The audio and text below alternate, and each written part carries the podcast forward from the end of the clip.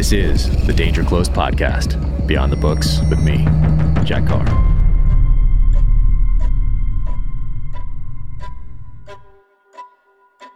Welcome to the Danger Close podcast, an Ironclad original presented by Navy Federal Credit Union. My next book, In the Blood, is coming May 17th. That's a date change from May 31st. So it's coming in early, coming in hot, May 17th, available for pre order now. My guest today is Ryan Holiday. I've been so looking forward to this conversation, and you'll see why once you get into the podcast. But Ryan Holiday is the author of The Daily Stoic.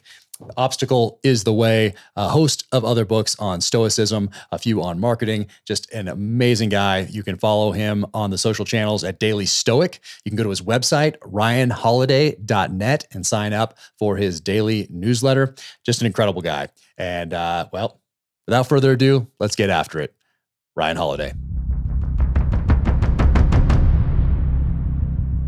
I used to, uh, Steven Pressfield introduced us. It's been a couple years ago. I know, now. man. You've written a couple books. Yeah, it's been a crazy few years, which is why this. I'm going to do my best not to turn this into a therapy session. All right, uh, I, I, could use one, so uh, I wouldn't mind. Oh, I don't know. You've got it. You've got things. Uh, I mean, you've got the the book right here. I mean, you've got that. I want to ask you all about that and uh, and everything that you have going on. I mean, all these multiple all right. books. You're doing so many great things for people. I've signed up for the newsletter. My wife has signed up for the newsletter. We get them every morning, and uh, I think you're just doing so much good for uh, for the country right now. Well, I appreciate more, that, yeah. man. Oh, absolutely. And if more people would sign up for that daily email, and if more people would read your books and read Marcus Aurelius as well, and uh, we'd be all better off for it. That's uh, there's no doubt about that. Well, I, I I agree at least about the Marcus Aurelius part. I wish more people would read him, and I wish he was taught in schools. That's it. That's a that's a huge part of it right there because I didn't find him until college, which I think is where you did as mm-hmm. well. Mm-hmm. Um, but I was intro- introduced to him through someone who started to teach me how to think logically.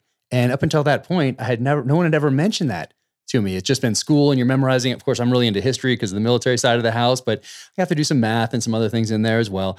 But uh, but no one had ever taught us how to think. Um, and that is such an important thing to to learn how to do to make you a, a good human. I think so. I mean, I, I was just uh, I was just reading this article this morning that uh, the the headline was "How do we know that reality is not a hallucin uh, a, a hallucination?" Right, and uh, it was interesting and I think that's what people think philosophy is about, right? They think philosophy is these like unanswerable questions, like, uh, like how do we know that there is such a thing as right or wrong? Or what if we live in a computer simulation? Or do you know what the trolley problem is? No. Like, do you? The trolley problem is this. It's like the most vexing, one of the most vexing ethical questions in philosophy, which is like, there's a track, and the track diverges, and if it goes in one direction, it will run over one person and if it goes over if it goes in another direction it will uh it, it will run over five people now do you stop it right? To, or do you direct it to to run over one verse five? Or do you keep your hands clean and just let it do what it's going to do right? And then does it change if you know one of the people or you know uh, the, the point is it's supposed to be a vexing ethical question to which there's actually not an answer.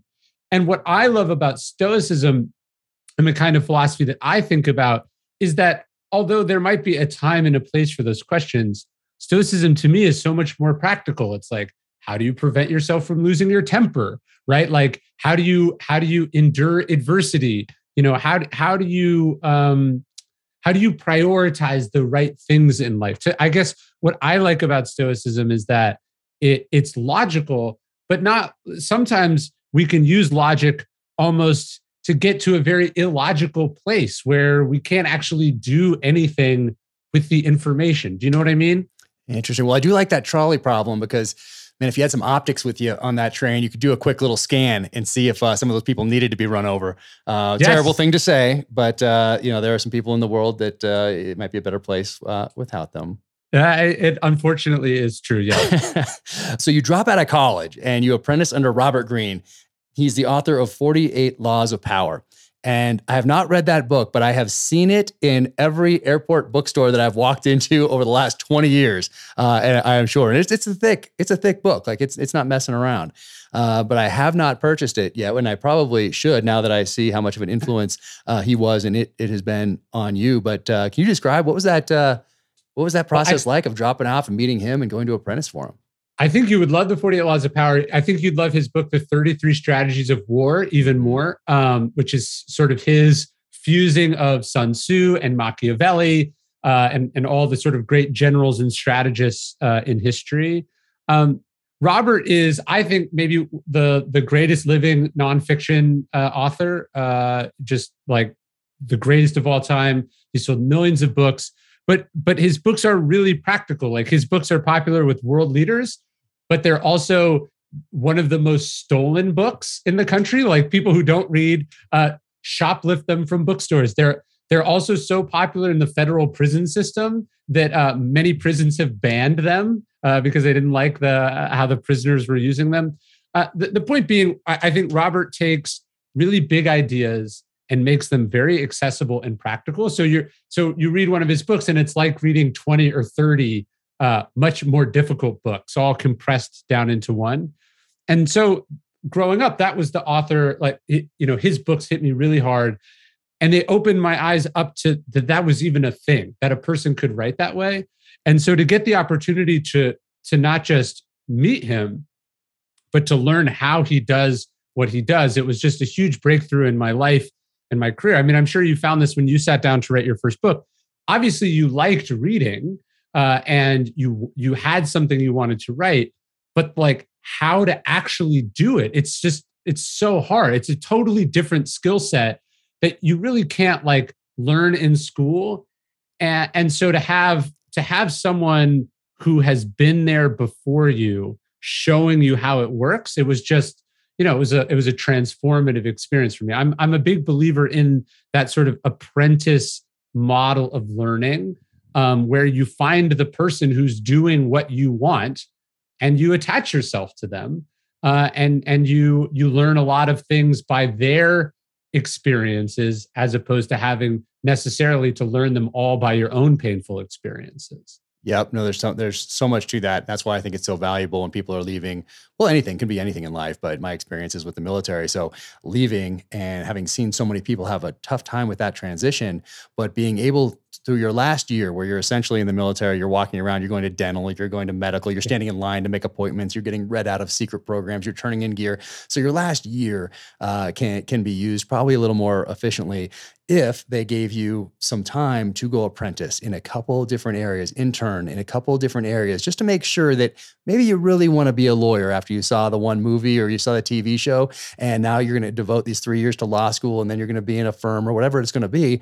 Uh, well, before you waste all that time, maybe spend two months there, one month, three months uh, interning or as an apprentice for someone, so you can say, "Oh, this is." This is not for me. This is not what I thought it was going to be. And maybe in the course of doing that three or four times in places that interest you or in fields that interest you, maybe you're going to find that thing that that that you find your passion and uh, be able to, or you, you already know it, but you just don't know where to direct it, and you'll be able to to find that spot and go.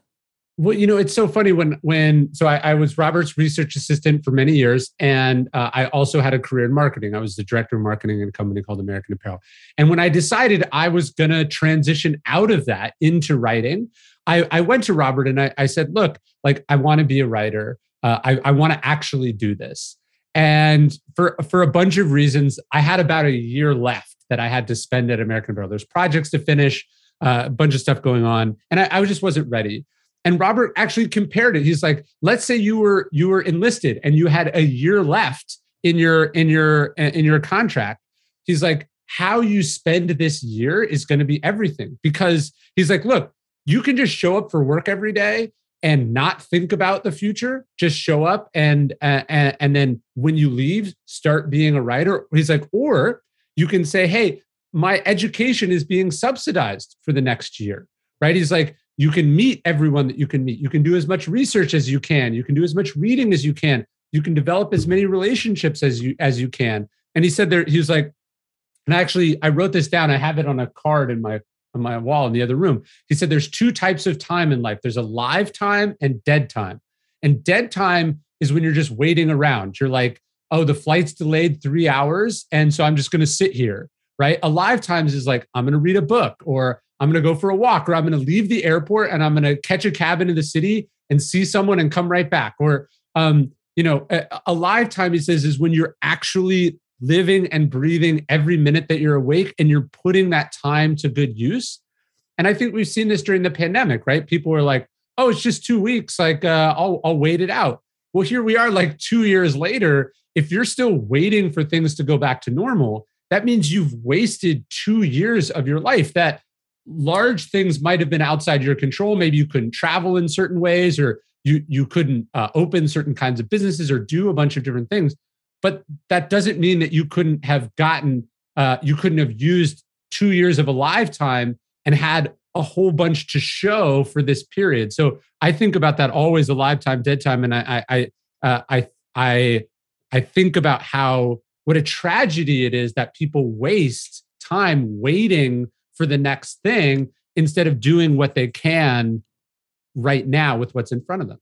I know it's it's uh, it's so sad to think about all those missed opportunities um, just because people have been conditioned or maybe they're just not aware and a lot of the reason people aren't aware uh, is because I, I think that we've lost a generation of readers um, mm-hmm. because mm-hmm. I mean we're slowly losing them. Maybe eh, I mean as things came in like more TV and cable TV and gazillion channels, but then of course internet and then of course Facebook and then Instagram and all these things and all these distractions. Um, I mean it drives me crazy. I've read for, to my kids in the crib from the day they got home. Every time I was home, not deployed, not on a training trip. Uh, and here's and this one is great too. I've been reading this one with my with my oh, little amazing. guy. Yeah, it's awesome. We've read, we've read it through. He's read it by himself by himself. I've read it to him, and uh, it's absolutely fantastic. So I'm so glad you're doing. Well, I wrote books. that mm-hmm. in March of 2020. I'd had this idea. I was like, I, I always knew I wanted to do a kids book about Stoicism, and then all of a sudden, I couldn't travel for speaking. Uh, I couldn't, you know, do things in person, and I was like, now is the time. Like now I can do that, and and it was by the way, also the most consecutive nights that I've ever had at home with my kids. And so I got to you know, I could write a draft and read it that evening and then write the and then work on it the next day and then read it again that evening. And so that book is something for me, we're talking about a lifetime dead time. The boy who would be king is what I got out of the first three, four months out of the of the pandemic that I wouldn't have had if if I had my choice for things to be, you know, the way that they were before. Right. No, it's fantastic. The illustrations are great in here, Thanks. and uh, and also it's a it's a hook because kids that are reading this, uh, they will soon be graduating on to other other things, following you on Instagram. uh, you know, that's a great way for for kids, especially kids that are on Instagram, uh, to to get a little bit more aware of Stoicism, of you, of uh, this philosophy of just a, a, a way to to live life to its fullest, rather than just be distracted all the time by these bombardments of information and distractions and clicks and everything else. And it just um, it just pains me. And the, the reading side of the house, with, with I was going with that with the kids is that uh, you know they've grown up now and they're not grown up, but they're still in the house, obviously. But uh, but now they're just distracted by all these other things, and those other things don't include books and I did my best and it was like ah, it drives me crazy because I was always just naturally drawn to reading and, and you talk about this as well um, my parents made reading as natural as eating um, as uh, getting some exercise, uh, everything else that we did throughout the day, going to school, whatever it was. Like reading was just a natural thing that we did. It wasn't this thing that we had to do or something we had to cram in, or it was just as natural as sitting down to dinner. Um, and that's been it's been like that my entire life. So now when I was getting out of the military, I took those last that last year and a half, but I already had this education from these storytellers who I had read growing up from Tom Clancy, sure. David Morrell, AJ Quinnell, J.C. Pollock, Marc Olden, all these guys that I read growing up. So I had this foundation um, on which to build and add my own personal experience. But the reading, if I I talk about it as much as I possibly can, every opportunity I try to sneak it in there, just how important it is to read, and I know it's important to you as well. Have you read uh, General Mattis's book? No, okay, call sign chaos, or is that the yes. other? Yes. So I have not read the whole thing, but I flipped through it in something else I wanted to talk to you about, which is the anti-library, which yes. I love the concept of, uh, and I guess I've been building mine my entire life. So, um, but does he talk about reading in there as well? He does in a couple interesting ways. I mean, so first off, he's saying that, that he feels like the biggest flaw in leadership today is that they don't have enough quiet time for reflection. So they're too busy, right? They're just they they have all this information coming at them all the time. They're operating on social media. They're they're from meeting to meeting that they're not having enough time to sit and reflect and to think.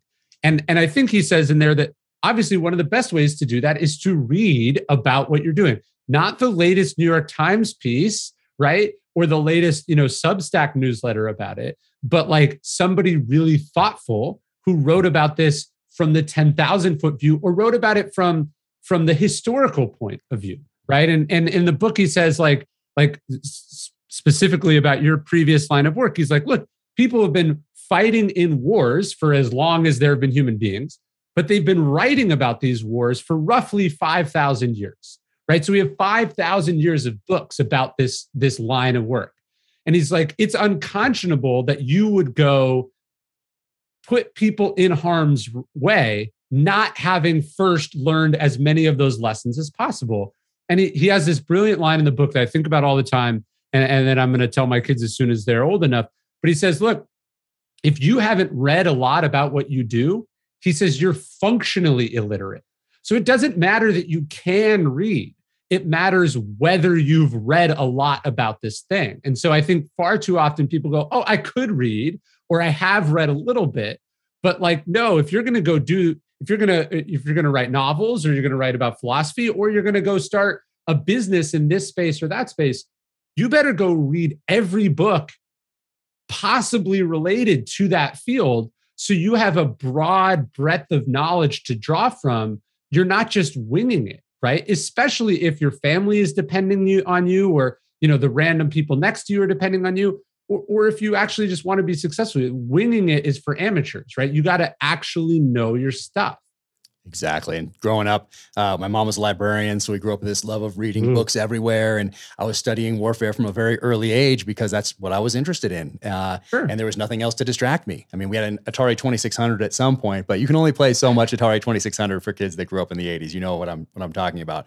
So I spent a lot Did of time. You find yourself libraries. drawing on those lessons, though. I, I've got to imagine that, like, it, it, it would be in moments of stress or difficulty or solving complex problems that something you read when you were nine years old might have come back to you. Exactly. Those things. And it's not something you can cram for. Um, right. I mean, so people ask me about being becoming an author or whatever else. And, you know, I mean, yes, anyone, yeah, you can do it. But it certainly helps if you've spent a lifetime reading yes. and you can for in my case kind of read these different books at different times in my life where it was, it was just so magical because i'm not looking at them through the lens of the previous 20 years i'm reading it at age 9 10 11 12 13 where it's just magic in these pages um, but the warfare side of the house i mean you, there was only so much you could read back then about special operations. And I think I sure. read everything I could find in the early 80s about insurgencies, counterinsurgencies from Vietnam, uh, anything about warfare. I was just reading, but most specifically on terrorism and insurgencies and counterterrorism and this buildup of counterterrorism forces that happened in the late 70s up through the 80s, of course, and continues today. But those lessons, I still, I remember these things that I read in fifth grade. I remember these things I read in sixth grade, seventh grade, eighth grade, high school. Uh, some I've reread, uh, some I haven't, but I still remember those lessons and they've been a foundation for the rest of my life when they they build on each other right so it's like you know you read a book about the civil war when you were 11 and and it now you understood broadly what happened and then when you were in high school you read a book about abraham lincoln and that interconnected with what you understood about the civil war and then then you were in college and you you, you learned this or that and then some current event happens then there uh, you know a new work of scholarship comes out and it, it's all building so uh, one of the things I think people also forget is that they go, "Oh, I'm a slow reader," right? Um, they they want to know how to read faster. Well, first off, I think speed reading is a scam. So there, uh, there's no shortcuts to reading uh, very very quickly. But if you want to read faster, the only way to do it is to have already read lots of books about that topic, mm. right? So let's say I've read 20, 30 books about the Civil War. If I read some new book about the Civil War, I'm not like pouring over every page trying to remember. I'm able to go at a faster clip because I I've seen this movie before, right? So I'm still I, I'm reading, but I'm really only reading and looking for new things that I don't know. And so the more you read, the faster you get at reading up to a point. So I think a lot of people, um, the reason reading feels slow and arduous to them is is for the same reason that that lifting a light weight is also heavy to them because they haven't done enough reps of that. But as you as you get stronger, as you get more informed, your your pace quickens and and your capacity gets greater. That's exactly right. You're not uh, seeing something and wondering what's the context because sometimes authors throw in they expect you to know something already, and, they, yes. and something is in there that is that in context to that the greater whole, the picture of what he's trying to paint or she's trying to paint in that uh, in the work. But if you don't have that context and you're not exactly sure where this fit in there or why this happened, well, then you're you're at a little bit of a, a little bit of a loss, and you're not going to get as much out of that read as you would have otherwise. So, yeah, I talk about reading, and you love reading so much that you opened a bookstore of your own and during COVID, right? Is that how that happened? It, so I had started uh, the process of, of buying this building that I was going to turn into a bookstore in the end of 2019.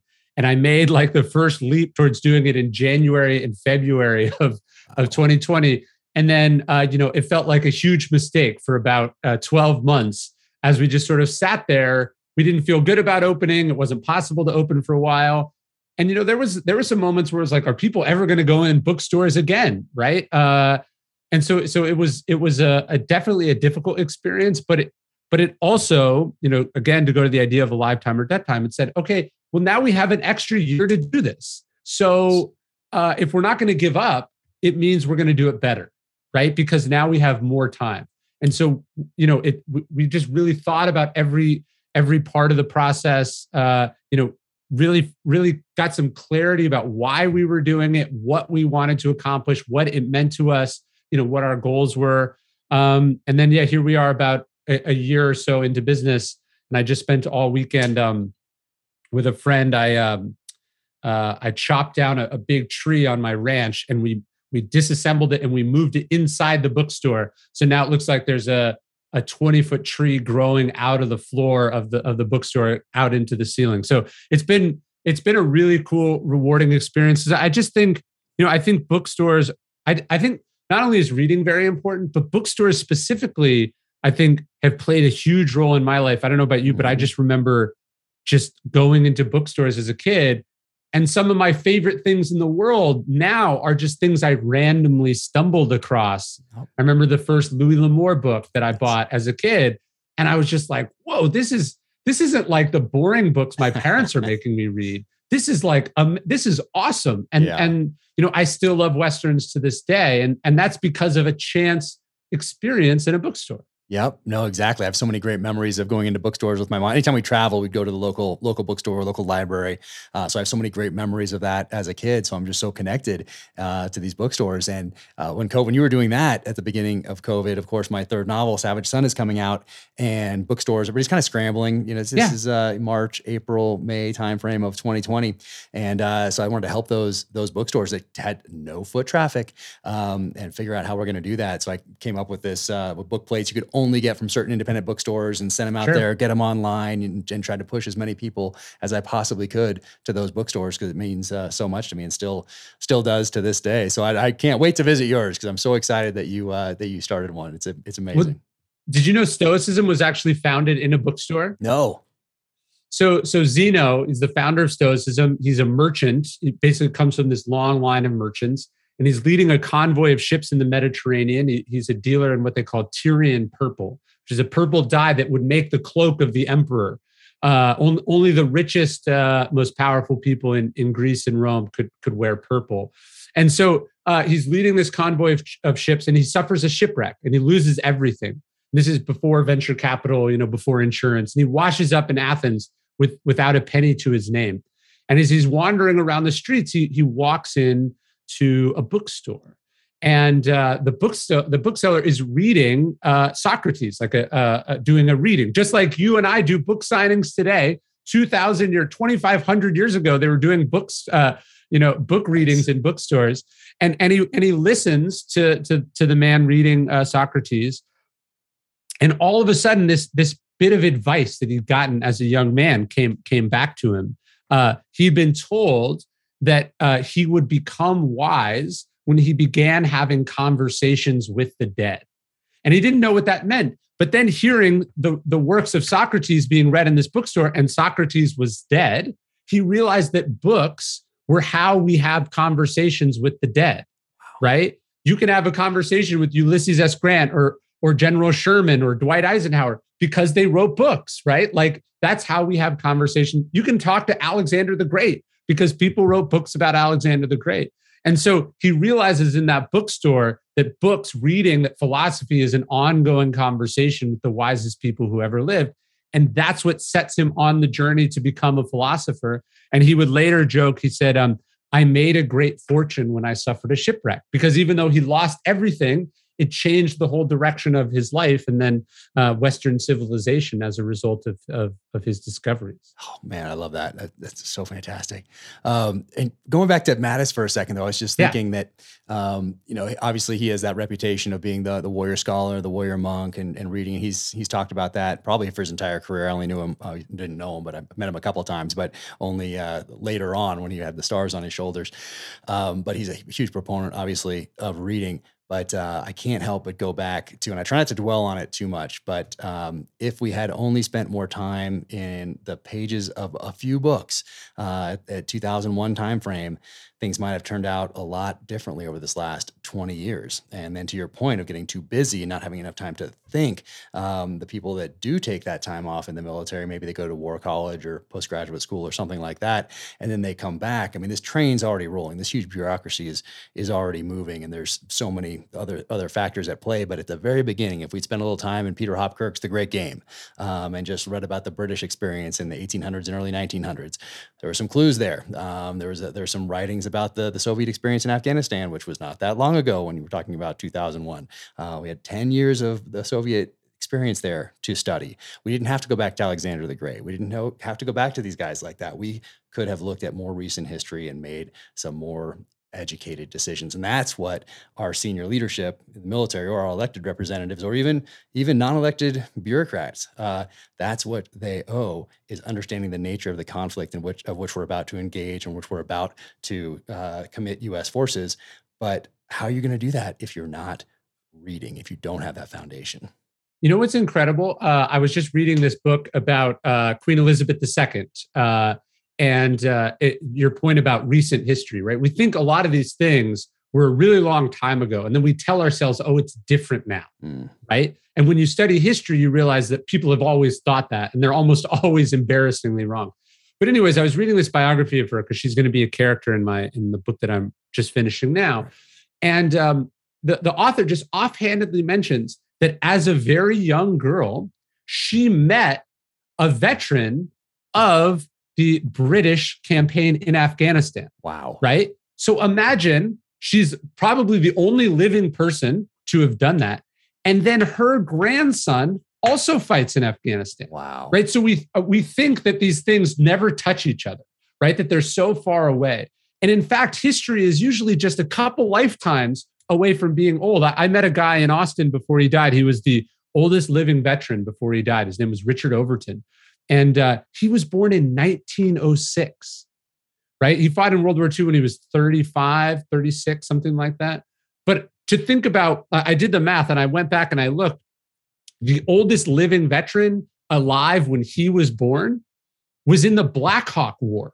Oh, which was geez. like 1830 1840 wow. like lincoln fought in the black hawk war oh my god and so so we often think that these things are so distant and that we live in the modern world and that because we have computers or missiles or you know fighter jets that everything is different and they're not different. They're exactly the same right? Like it's the stoics say that, that history is the same thing happening over and over and over again. It's people making the same mistakes driven by the same forces people failing to learn the same lessons and then and then we're shocked by it. But uh you know i, I saw a meme the other day uh uh, where it's like um, the you know we we say his you know uh, history repeats itself. So if you have studied history, that's a terrifying position. Like that's uh, almost a burden of knowledge that you have to carry around because you know what comes next. If you were familiar with the the the, the great influenza in, in March of 2020, you know you saw where things were going to go, and you knew that this was going to be brutal and awful, and you knew you know, a lot of the mistakes that people were going to make. And I think your point is a good one. It doesn't have to be that way. It's a tragedy that it is, but it, if people were more informed, perhaps the things would be different. Yeah, and uh, and I think it doesn't help that we get we're so comfortable, specifically in this country, with all those things you just mentioned, with the internet being to reach out for things. Uber Eats, if I get a little hungry, I hit the app. We've become so as and generally uh, comfortable, uh, and we have not faced as much adversity as generations past. I think I'm safe in in saying that, especially when I think about my grandparents, my great grandparents, both who were uh, alive until not that long ago, um, but they they had stories of obviously the Great Depression. Um, I, they like my great grandparents first remembered World War World War One. Um, uh, they had they had ties back to coming across the prairie, like all those things. I mean, you expected. Why did they have so many children? Because you expected to lose a few um, back then, and it's just how life was. It was hard, um, and it's gotten a little bit less so. But I think that uh, the COVID experience of the last couple years, um, what we're seeing in Ukraine, we, are seeing that hey, maybe society is not quite as stable as we have been led to believe over this very short period of human history, uh, where yeah. we haven't had to provide uh, the, our, the, food for our family by going out and getting it, or defend. We've been able to call nine one one and didn't have to to stand there on the, the, the front at the front door of our cabin to defend it. Um, that's a very small part of human history, uh, and I think if more and more people are realizing that uh, society is not as stable maybe as we thought. More stable, obviously, than the rest of human history, but maybe it'd be a good idea to to be prepared uh, going going forward? I sort of see it as a double edged sword. So one, it's like um, first off, history isn't fun, right? Like when you when you study history, yeah, it's filled with death and tragedy and loss and stupidity and you know uh, pointless mistakes. And so living through that is not fun, right? It wasn't fun to live through the depression, um, just as it wasn't fun to live through the the 1919 pandemic. Um, and so here we are. It's naive to think that history is going to be fun. Um, and the last 20 years of American history are almost preposterously filled with, you know, major destabilizing events. But I think the other thing that should come out of that, or at least I would hope, I hope we would we could we could take a little bit of confidence out of that. You know, uh, Seneca talks about one of the Stoics. He talks about how he pities the person who has never been through adversity because they don't know what they're capable of right? So, like you and I, yeah, we'd hear about our grandparents who fought in World War II or who lived through the Depression. We'd go, wow, they were so tough. You know, they got through that. Well, like in 50 years, people will be talking about, you know, this year and last year and the year before it as events like that, right? And and so for this is, I think, particularly true for people who haven't had the combat experiences that you have had, because obviously you understand that that's sort of a crucible that shapes and informs a person. But now all of us we've all been in the same boat the last two years. And it, and it, it was destabilizing and unprecedented and weird and challenging. And yet like we're here you know like you made it through. Like you lived through a historical event. And that shouldn't surprise you because as we were just talking about you're the descendant of people who fought on the plains you mm-hmm. know who survived the the the irish famine or uh, you know, uh, you know, went through any number of these things. They fled communism, or they, uh, you know, they they they they settled on, you know, in a in a new country. You know, we're the descendants of those people. We're, we come from an unbroken chain of survivors of the worst things that have ever happened in human history. By you know, literally by definition, we are from an unbroken line of survivors. And that should instill us with at least some confidence. We have what it takes. Often we don't act with what it takes, but we deep down, we're the biologically exactly the same as those people. We have what it takes. Yep. No, it's awesome. And I think it's our responsibility now to pass that uh, to pass that along. Um, because if we didn't have ancestors that were good at doing those certain things, we would not be here. Um, That's right. We would have starved to death, or, or maybe they were good at making friends who could who could fight or could farm or could hunt or whatever. But uh, sure. regardless, you know, those are the politicians maybe. Um, but uh, if if we hadn't done that, they hadn't been good at those things, we would not be here today. But I love that you said that because I'm gonna i I'm gonna talk to my kids about that tonight. About hey, look what you lived through over the last couple years. Um, of course, because they've had the masks in school, they've had to deal with all this. They've seen, you know, parents, us, other parents, you know, just dealing with these different different issues. Um, but putting it framing it that way that you just did, I think would be so healthy for these kids who are just they're they're they're just taking it all in. You know, they're soaking, they're sponges. You know, we might not think they're taking it all in uh, as we're discussing something in the kitchen and they're over there in the living room or whatever it might be, but they're taking it all in. And I try to be cognizant of that. But I love how you framed that. I'm going to pass that along tonight.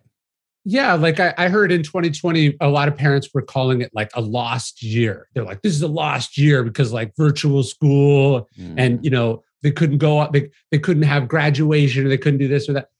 Did you hear your grandma describe 1933 as a lost year? No, you didn't, right? Like she, not not only was it not a lost year, they almost spoke of those experiences fondly, like as transformative. It shaped who they were. So to me, that's really what Stoicism is about: is that we have this choice, right? You can you can see it as dead time if you want. Is a lost year. It sucks. Uh, it's it, it's so and so's fault, and I've been deprived of something as a result. Or you can be like, here's how we got better as a family over the last year. Here's the books that we read. Here's the road trip that we took. Right? Here's here's the the reevaluation of our priorities that we underwent. You know, I, when I look at the last two years, I don't think of the you know the fact that I I didn't get to travel to Europe several times the way I normally would, or that that you know what it cost me. I, I go look, I had the most consecutive nights in a row with my kids. Uh, I, I, think of the the road trips that we took. I, I think of the books that I wrote. I think of the books that I read. I think of the fact that you know somehow my marriage is better now than it was before. Right? I think, and, and that that didn't just happen. That happened because I said, well, since I can't do this, I'm gonna I'm gonna I'm the positive that I'm gonna take from it is gonna be this instead. And so we we always have that choice. It doesn't feel like it because we're often focused on what we've been deprived of or how unfortunate or unnecessary the situation is. I mean, you know, ideally the, the pandemic would have been prevented or ideally the response would have been different. Um, but it wasn't. So what are we going to do about it is ultimately the only thing that we have much of a say over. Yeah. This is why I love talking to you. This is why I love getting those emails and why everybody should sign up and get those daily emails uh, and uh, follow you on Instagram in particular. That's the one that I that I'm on more more regularly than anything anything else. But they're fantastic, especially when you talk about things things like this or you frame them um, through that that lens of philosophy of Marcus Aurelius, of meditations, of Stoicism, uh, and you talk about things that are so so important like this, um, and you make it digestible. Because if somebody might pick this up, you know, and think, oh this is a little hard to get through. What does this really mean? And I have a thousand other things going on. And but the way you break it down, uh, especially in today's day and age when we're you, people are used to getting these things, it's such a great introduction that makes people want to go read this, makes people want to read this one to their kids, makes people want to get this. Obstacle is the way, and the Daily Stoic right here, which I'm going through now this year. So you can see my little oh, notes. thank you. Right there. So uh, going through that each each and every day. It's digestible. It's doable. It's not something that's unachievable. Uh, and I think that's so fantastic that you have uh, that you've done that. Such a service. Well, I, th- I, I think I'm sure you found this in your training. Is is the learning it once is one thing, but it's really the daily practice that makes it sort of into the muscle memory or part of your second nature. And so I think so often we think of like e- even reading, but but but like the big ideas that we shape our lives around we go, oh, I heard about that in high school, or I read that in college, or you know, I heard that in church, or whatever it is. And, and that's great. The introduction is obviously essential. But to me, the, the daily practice, how how often are you checking back into those things? Mm-hmm. So so even me, like uh, obviously this has been you know 15 or so years of study of Stoic philosophy for me. But as I was rereading Marcus Aurelius at the beginning of the pandemic, because the world had changed so much, I got totally different things out of it. Mm. Right. So, so like I knew vaguely, uh, not vaguely, more than vaguely, I, I understood intellectually that Marcus Aurelius lived during what we now call the Antonine Plague. Right. So Marcus Aurelius is the emperor of Rome when when a, a, a terrible pandemic hits Rome, something like five or 10 million people die. It's one of the most devastating uh, plagues in human history. But but in meditations, Marcus Aurelius says that there's actually two types of plagues. He says there's one that takes your life and there's one that destroys your character, mm. right? And which is worse, right? And so I, I under I read that many times, and you know, I you sort of vaguely get what he's saying. Um, and then to live in a plague, like live in the pandemic, and go and see people on both sides of the spectrum just become monsters, right? You go, oh, this is what he's talking about. He's not talking about how you can breathe in the germs and, and then it can be bad for you. He, that's real. And obviously, you want to avoid that. But he's talking about how, because of the stress and the fear and the danger of it, uh, one can become a bad person, wow. which is actually worse than getting COVID or the plague, right? Like there, there. I, I don't know about you, but I've seen a number of people during the pandemic where I've thought, I'd much rather get COVID than whatever they've got. Wow. Right. Like that's terrible. Like, mm. you know, mm-hmm. because they become some crazy person screaming in a supermarket or they become politically radicalized in some other way or they believe in conspiracy theories. You know, you realize that, oh, he wasn't just a guy writing about these things intellectually, but this was based on his actual experiences. And it's only by reading and rereading as part of that daily practice that you you really have the opportunity to to come to understand that. I know that's yeah, that's fantastic, and you, you do get different things when you read books at different times in your life, like uh, totally. Atlas Shrugged or Fountainhead. I read that so long ago. Uh, I've revisited it since many times, um, but I need to read it through again. I mean, that's that's an, another one like that's uh, that's. Well, how old were you when you read it the first time? I was, I want to say, nineteen twenty somewhere in there. Right. So you didn't know anything. Yeah. You know, you read Atlas Shrugged and you're like, oh yeah, they're picking on us. We're, you know, we're we're the we're the successful, brilliant people. They're picking on us. And then, yeah, you read it in your 20s and you're like, I didn't know shit. I was a punk, you know? uh, and and I think I think as you as you get older, the, the Stoics say this that we don't step in the same river twice. Right. Oh. And and that's that idea that you get when you reread. Like uh, I just reread The Great Gatsby I could I wasn't in a position to understand the Great Gatsby. And and actually I just did this whole thing. I, I reread Fahrenheit 451. Nice. I wasn't, you know, I at 16, I don't know what they're talking about, but but in the context of that we live in today, it's totally different. And so yeah, rereading is it, not enough people read. And then even of the people who read, not enough of them reread. I know. I need to go back and reread Fahrenheit 451. I read it in sixth grade, so it would have been 11 when I read it. I yeah. read it since a newer, a new edition with a new foreword uh, a few years ago. Um, but uh, yeah, I have it. It's once again, it's on my, it's on my bookshelf. Yep. Uh, is that the cover of the latest yeah, one? Is it might the 50th be. year anniversary. Nice. So when was that? And uh, I have my uh, original in a box somewhere, and I yeah. need to dig it out. Um, I've done so many moves. That's the there's a couple books that I have not found, but I've been growing this library. Um, oh, Chesty, I have that one right there in your background. I got the Last Lion in mine. Yep. I, have, I, have, most of your books, I think, in my in my library or anti-library, Good. which I wanted to ask yes. you about. So the, the idea of the anti-library is fantastic sure. because people come in and see my bookshelves they have since I was a little kid, and they're like, "Hey, have you read all these?" And uh, I have not read all of them, but I can go and I can grab and pull something out for reference. Um, I sure. don't have to go online, which is getting even uh, more important, I think, uh, as different maybe entities want to control what you think or or do and sure. have the power to do so. Um, but to have your own library, and what I've done recently is I started looking. Know if I should say this or not because well, well I will. Um, is getting uh, encyclopedias from different from each decade and just starting yeah. and seeing how things have changed uh, over Ooh, time. So you have these old ones from like the 1920s, the 30s, the 40s, the 50s, the 60s.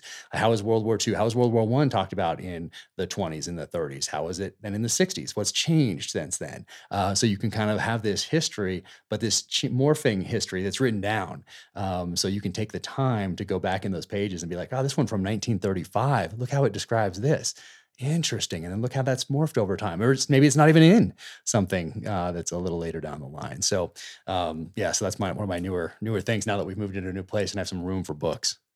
Well there's a certain there's a certain amount of financial privilege in what i'm about to say but i think it's really important. I've always had the the attitude of like if a book looks interesting to me i buy it. Yep. i don't think am i going to read it? What am i going to read next? I'm like if i see it and i want it i buy exactly. it because I've had the experience of books changing my life so many times that I have no uh, compunction about taking a $10 or $20 or $200 risk on a book, right? Like if if this one doesn't work out, the next one will work out. If if 20 in a row don't work out, it doesn't matter because I'm I'm so playing with house money as far as reading goes at this point uh, that that that that no amount of bad books in a row could ever deter me. Mm-hmm. So when people see a library, they often assume that that is the cumulative total of all the books that person has read.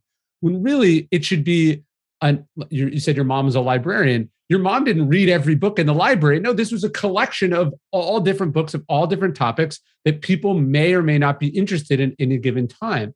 And so building a personal library is really important, not just for you, but as you said, you, when you have kids, it's like these are the books that our family owns and pick anyone off the shelf anytime you want and let's read it and talk about it. And, and it, it's also important, I think, that people don't be so precious with their books, right? When I read, I'm writing in the pages, I'm folding them up. I don't care if I spill food on them. You know, like when somebody brings me one of my books to sign and it's like pristine, I'm like, you didn't read this. you know, you say you like it, but you didn't like it enough. Like, but when somebody shows me and it's full of tabs and there's folded pages and the spine is broken, I'm like, this person got inside here mm-hmm. and you know made themselves at home and so yeah for me uh, when i see a book i want i buy it uh, if i don't like a book i stop reading it and uh, if if i just feel like skimming a book i'll skim a book but i'm i try to always be reading and i'm always looking for things that can help me in my actual life Oh yeah, oh yeah. It helps me so much to have I have this this library of fiction, nonfiction. It's organized in a strange. I have different like wars and periods here and there, and you know it's it's, it's my own uh, uh system as far as organization goes. Um, but I go to that all the time. I'm in there uh, much more than I am looking at something, looking up something on, on Google. I just go to that. I'm going to that library because I know that's in there, and there it is. Boom, off it comes, and then I flip it, and I just I know pretty much where something is if I'm going to look it up. Especially if it's we're dealing with warfare, insurgencies, and counterinsurgencies and terrorism. I'm like, yep, there it is, right there, and I can fact check something and put it in the book or whatever it whatever it might be.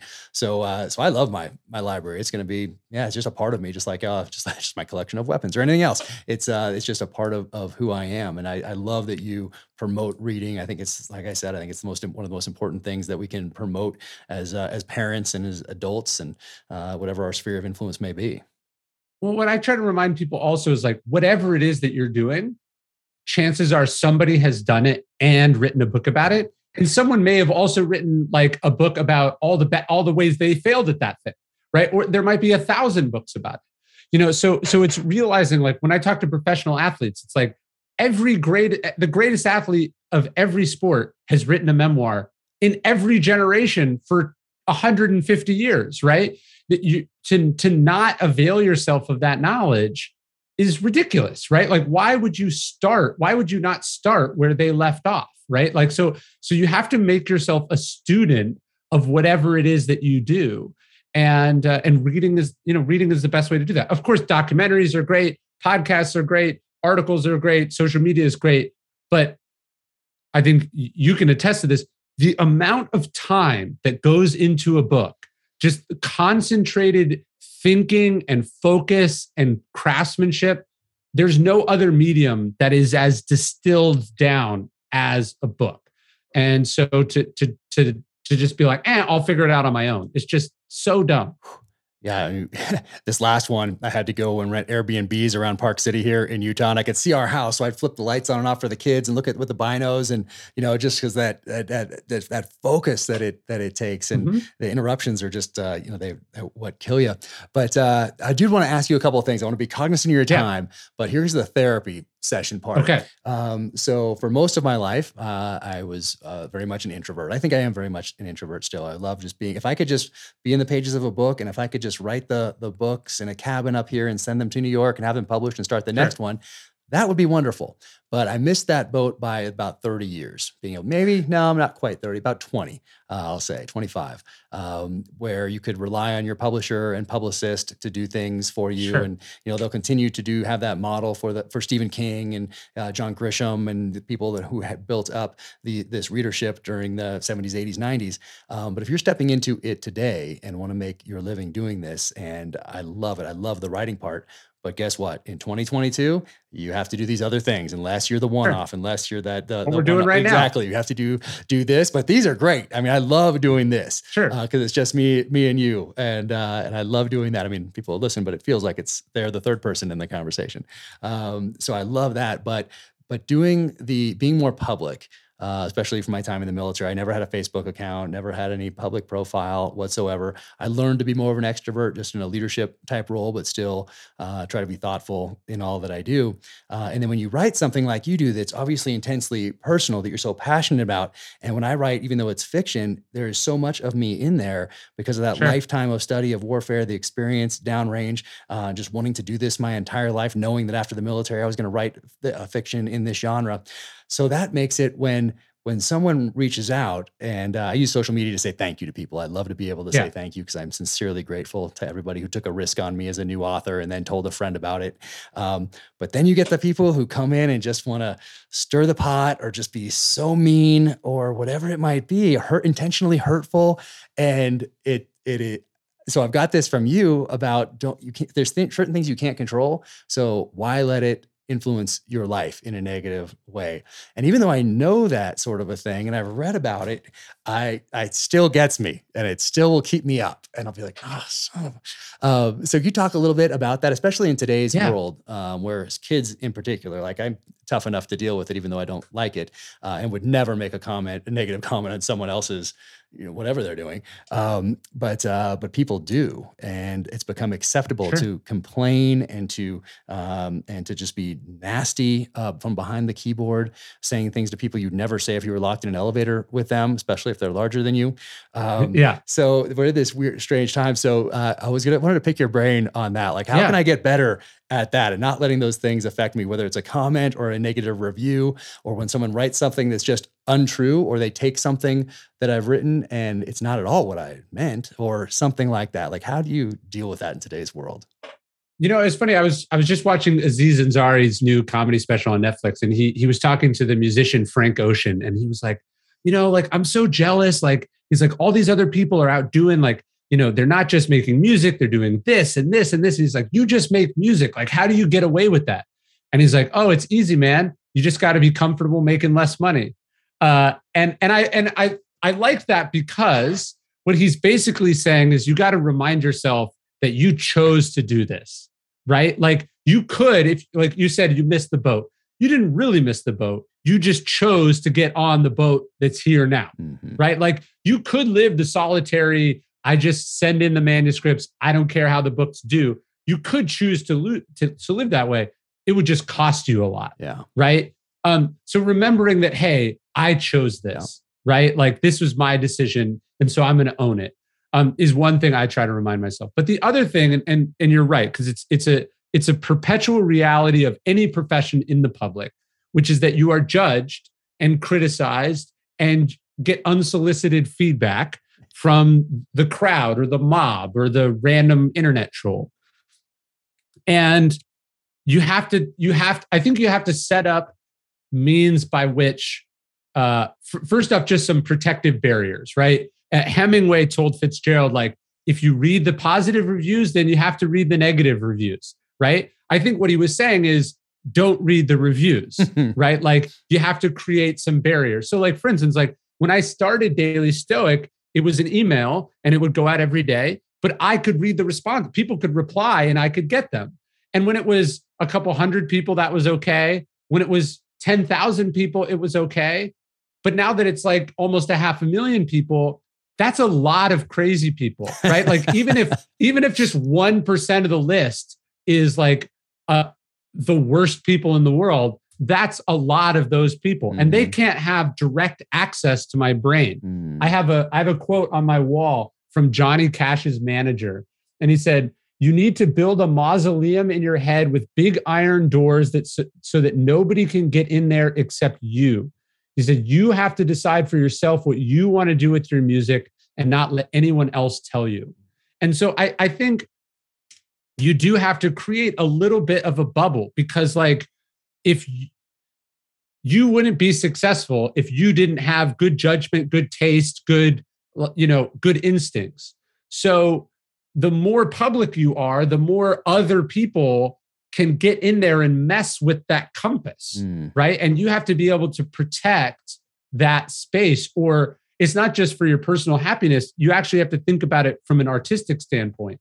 Like if you're out this is why like musicians won't listen to the radio. It's they don't want to hear what other people are doing, Mm. let alone what critics are saying. They just they want to keep their own influential their own influences pure and not get corrupted by the moment or the mood or the trend or the backlash or whatever. So I try to keep a little bit of a bubble and then I also remind myself as you said if I and and Mark Aurelius talks about this in meditations if you knew what that person who's criticizing you, if you knew what they did, right? If you knew what they thought about other things, um, I found myself on this recently. uh, Like I was looking at the comment section of uh, of something that I knew a lot about, and uh, I saw how wrong all the commenters were.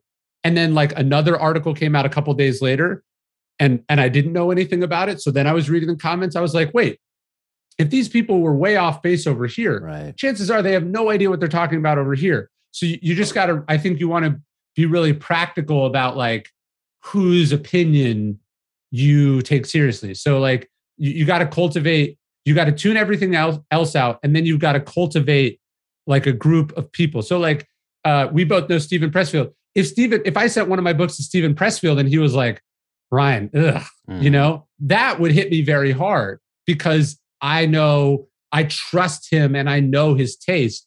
But if some random person on the internet gives me a negative Amazon review, I got to know like there's a reason I have this job and they don't. Right.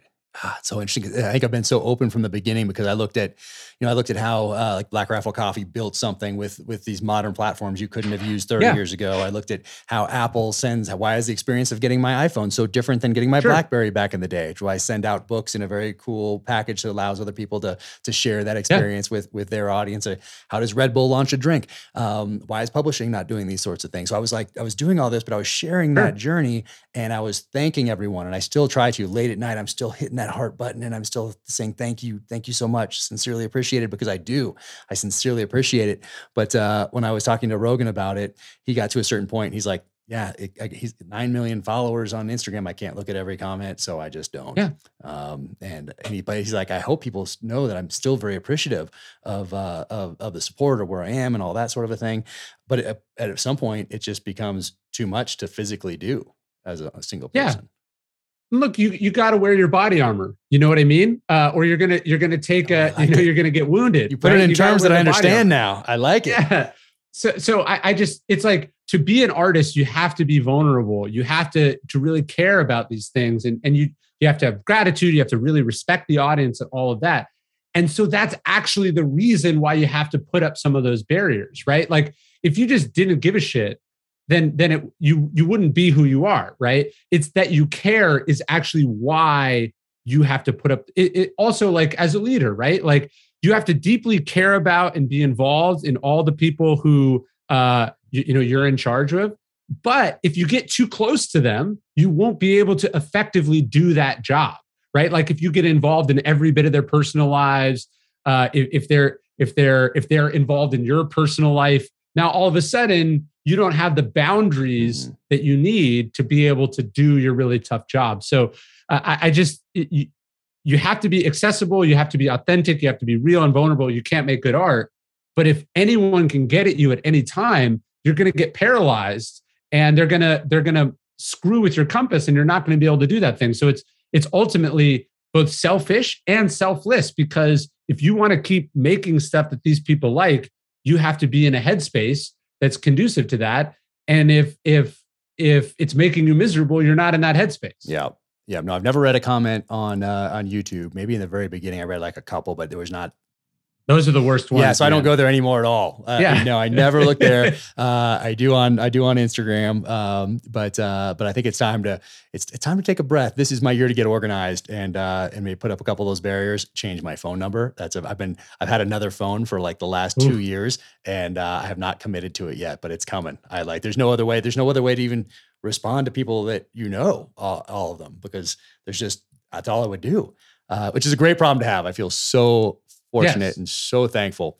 Um, but I was curious what you what you thought about that. And then it's interesting, all this stuff that I've been learning from you by following you and reading your your books actually made it into my next novel that's coming out in May, In the Blood. So I have a Oh, a father son conversation and it's the the father passing along some lessons to his son and it was just naturally it wasn't like in my outline or anything um, but i just got to this scene where i had the main character going to arlington and then looking across at the mall and remembering this time where his dad took him to the vietnam memorial uh, and used that as an opportunity to, to have a conversation and right in there i have some uh, some of the things that i Ah. got from you about things you can control and some things you can't control and and uh, so but it just naturally came in it was uh, and it, but it wouldn't have been there had I not been reading your books, had I not been thinking about the things that you're uh, you're sharing with people online to make us all all better, and uh, hopefully share with our kids to to make them better citizens as well. So um, so it's it's powerful what you're doing is what I what I was what I I'm so say. honored. Oh man, that that's that's amazing. I, I love I love hearing that. Yeah, it's, it's my my comes in. Instagram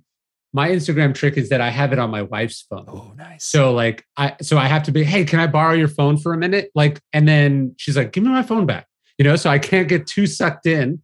Uh and I can't like uh if I'm supposed to be playing with my kids, I can't be like, you know, lost in this thing because it's there, Mhm. but there's like a there's just, you know, it's like putting the cookies on the top shelf or something. Yep. Like a little bit harder. Like I leave now. Yeah. I have a separate. I have. Well, I always had a separate computer, um, and Yeah. one one for the business side, and then one for writing, only writing. It wouldn't even be connected to the That's a good internet. idea. It didn't have to update Yeah. Word. Um, but uh, those are two separate things. Then I put them in different areas.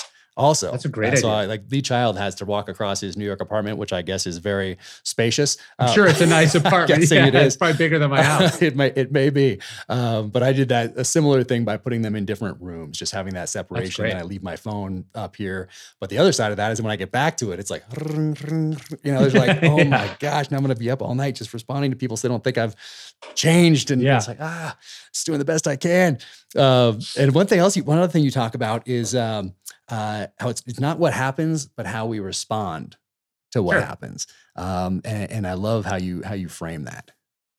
to me, that's the essence of Stoic philosophy, right? At the core, it's that uh, Epictetus, who's a slave, right? Epictetus, who ends up inspiring James Stockdale and the Hanoi Mhm. Hilton. Epictetus is is born a slave. He spends 30 years of his life in in in slavery, and so he has to figure this out, like in the ultimate hard way. That there's some things in life that are up to us, and some things that are not up to us.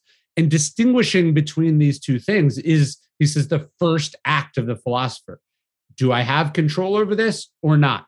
And being willing to accept those things. Now, that doesn't mean that we don't get involved, we don't try to make a difference, etc. We do. We just don't emote out to the world that we're, you know, we, we focus on, well, what can I do about this? If you don't like where we are politically, instead of just watching MSNBC or Fox News all day, go run for city council, right? Like go try, or, or, or how about here's an easier one. How about you just try voting? Mhm. because the number of people that complain about where we are and then don't vote is enormous, right? So the, the point is, what do I control in this situation? What's the what are the little things that I can do? How am I going to move forward?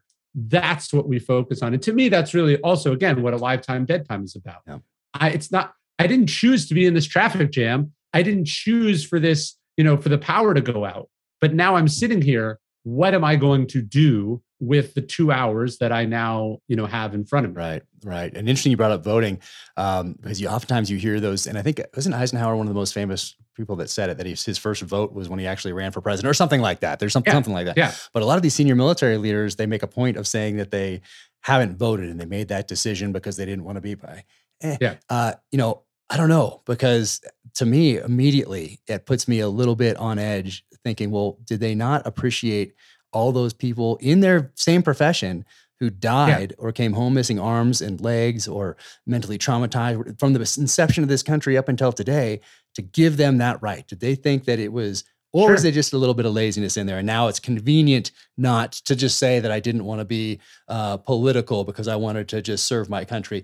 I don't know. I think if you're a student of history and you take the time to understand and conceptualize what these people sacrificed for you to be able to give to go into that booth and vote, that you, you should probably do that to honor that sacrifice.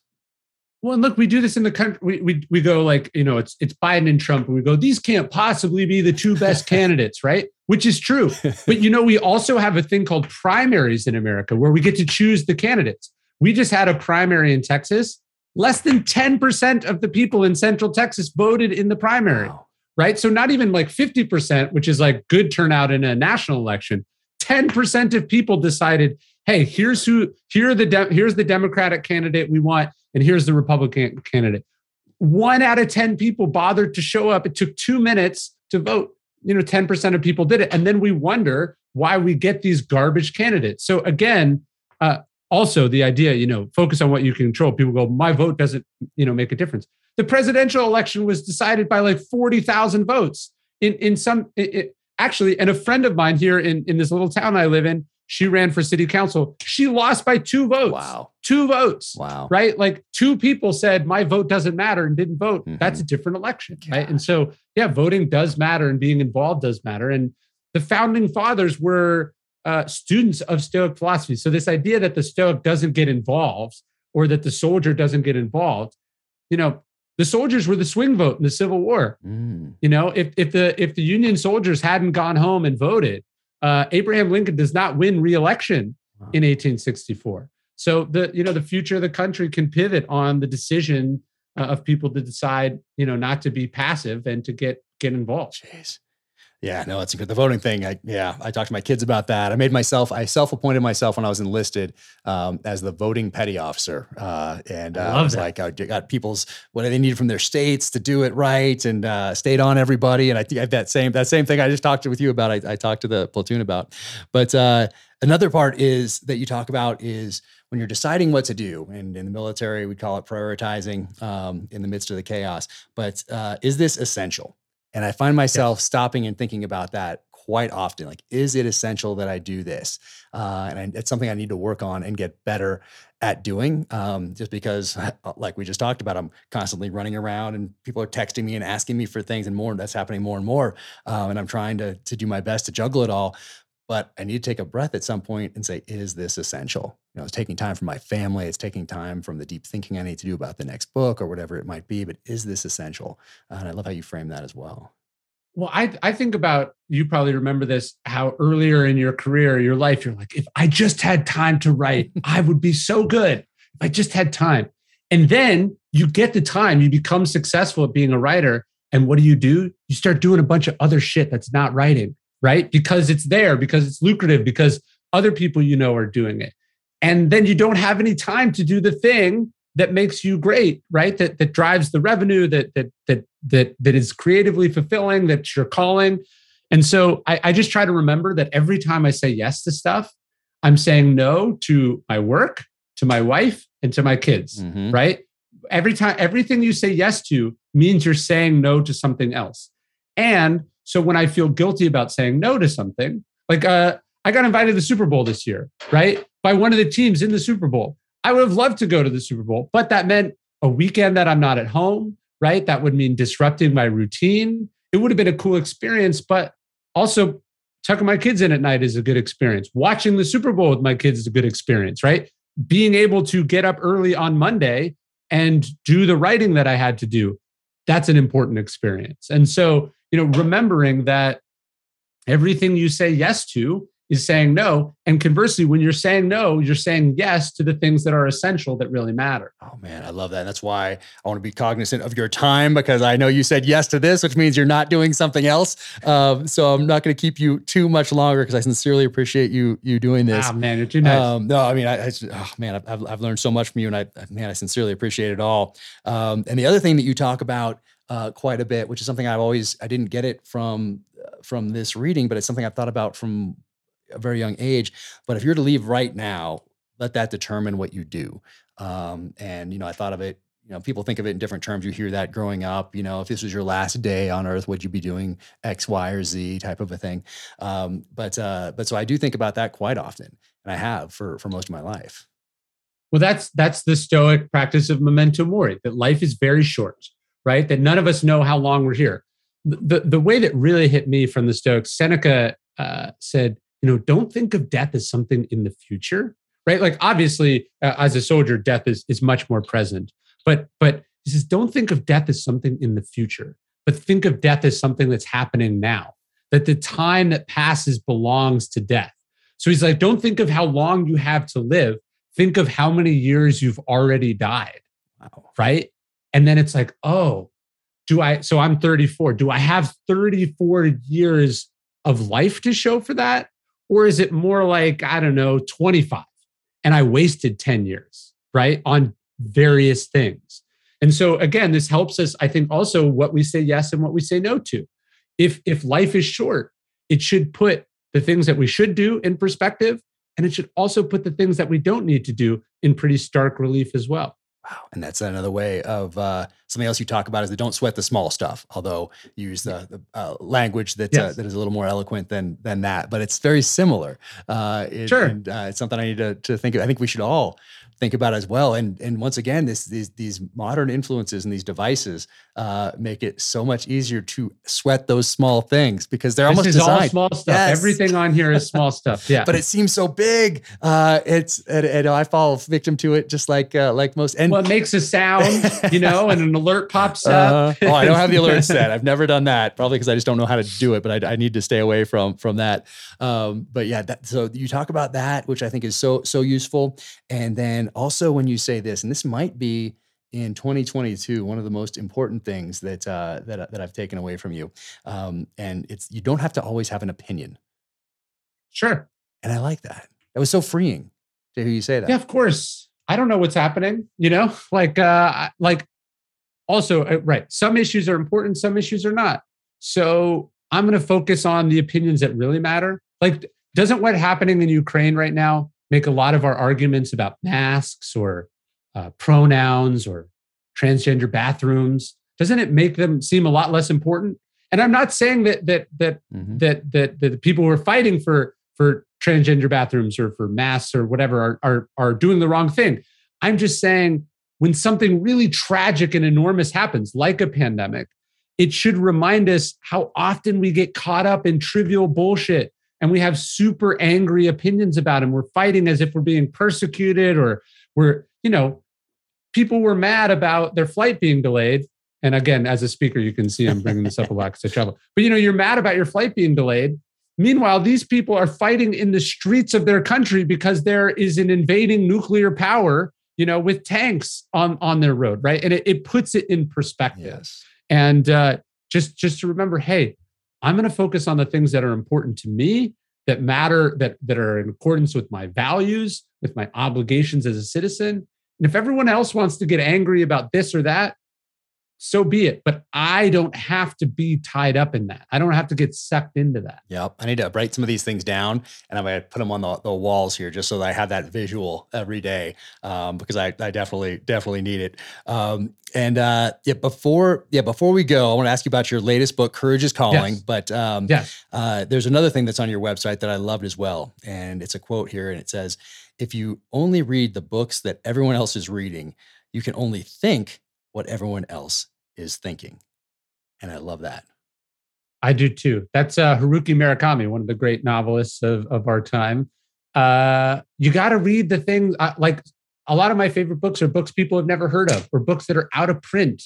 You know, I don't read a lot of new books, right? I want to read like the classics that I've never read uh, or that that you know I want to read the people who influenced the classics or the underground, you know, one of my favorite novelists is John Fante. I don't know if you've ever read any of his no. stuff, but uh, uh, he wrote this book, Ask the Dust. It's one of my favorite novels. But uh, I, I, like to read. I like to. I when people are like, "Here's a book you've never heard of that'll like tear your face off," I'm like, "That's what I want to read." Right? I don't want to go. What's on the New York Times list this week, and then pick up those mm-hmm. books. I want to. I want to get my own perspective on things. Yep. No. Exactly.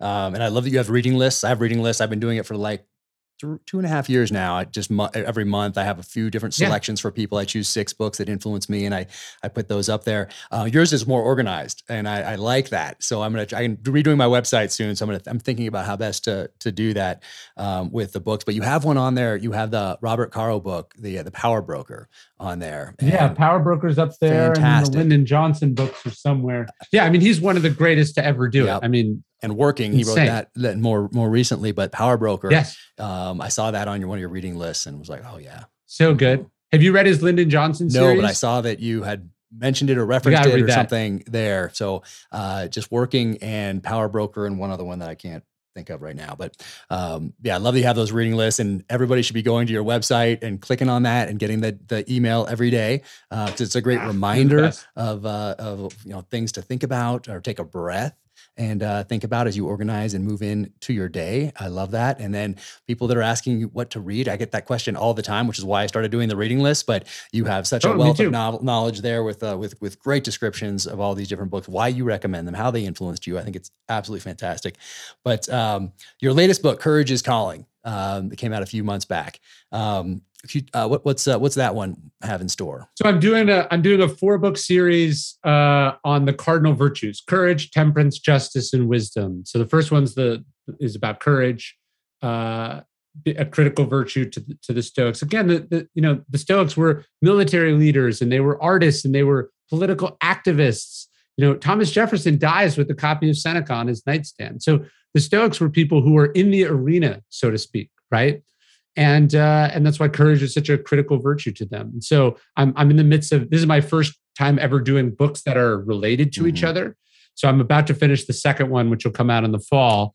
Uh, but but courage is the first one, and and uh, I don't know about you. Again, watching what you what's happening in in Ukraine, you see that just how contagious courage can yep. be, and how one person one person can make a difference. Any other elected leader in Zelensky's place we'd be watching a totally different story. And so, you know, realizing that human beings can change history. And in fact, that's who's changed history throughout history. It's singular men and women who stood up and, you know, answered the call when it came. Yep. And I think there's something that resonates. That's why the the movies like Rocky that have the underdog in them resonate. And now we're we're seeing that because somewhere in our DNA, I mean, as Americans, for sure, uh, we have that in us, uh, fighting yes. against that superpower. Uh, you know, in totally. 1776, it was a different one, but it's still we we, we connect to those uh, people over there that are throwing off uh, this larger army that's invading. Uh, so I think we all are, sure. are, are feeling a little bit of that that patriotism because we're watching that in real time now. But man, thank you so much for doing this this. I want to, dude. You're the there's best. so many things I want to ask you, but you know, maybe we'll save it. The save the rest of them for the for another time when your next book comes out. Um, and I sincerely appreciate you saying yes to this because I know it means that that you had to say no to some other things. So that means uh, means a ton to me, and I sincerely appreciate it. No, dude, you're the best. It was awesome. And look, I, I actually do. I'm going to run, but I'm going to send you an email. And I'm let's do. We'll do another hour. I'll have you on my podcast. Awesome. Sounds amazing. You're Sounds amazing. Take right. care. Thanks Talk for everything.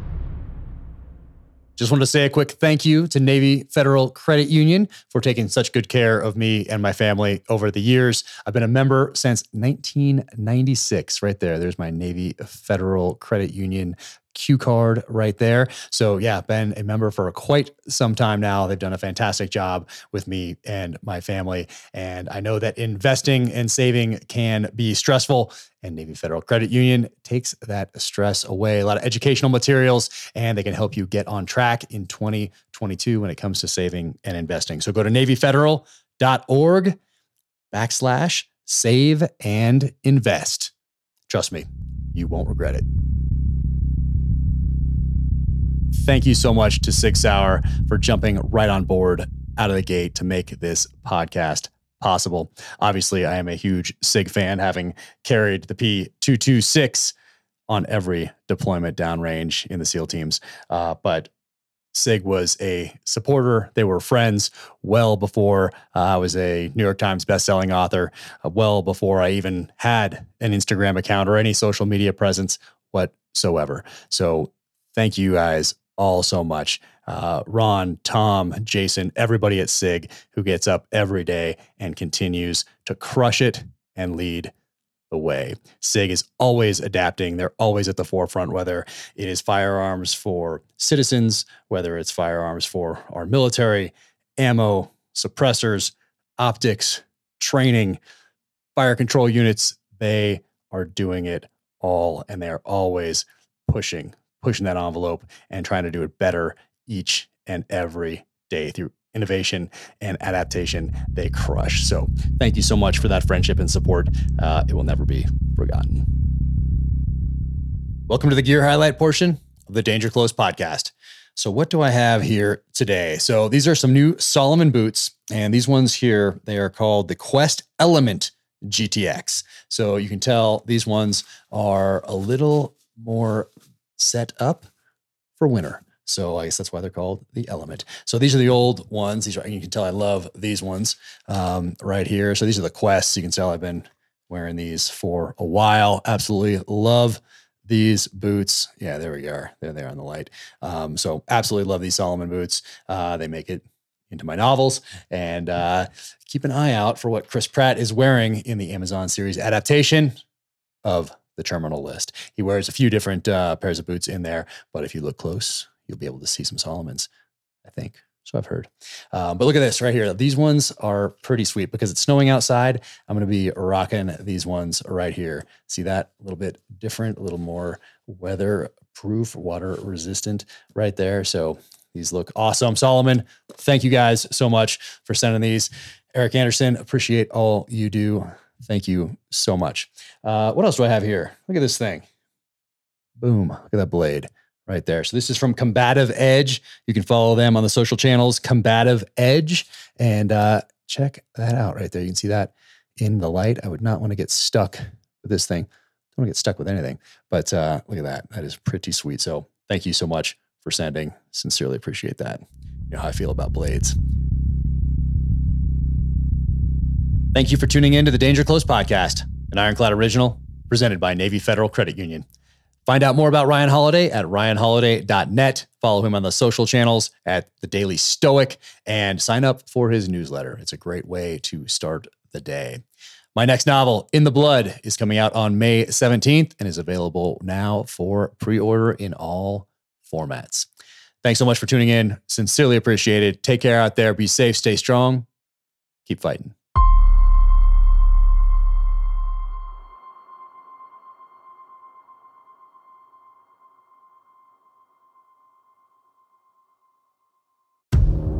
Case you missed it, on a recent episode of Danger Close, an Ironclad original, Jack Carr sat down with former presidential candidate Tulsi Gabbard. Set aside all the labels.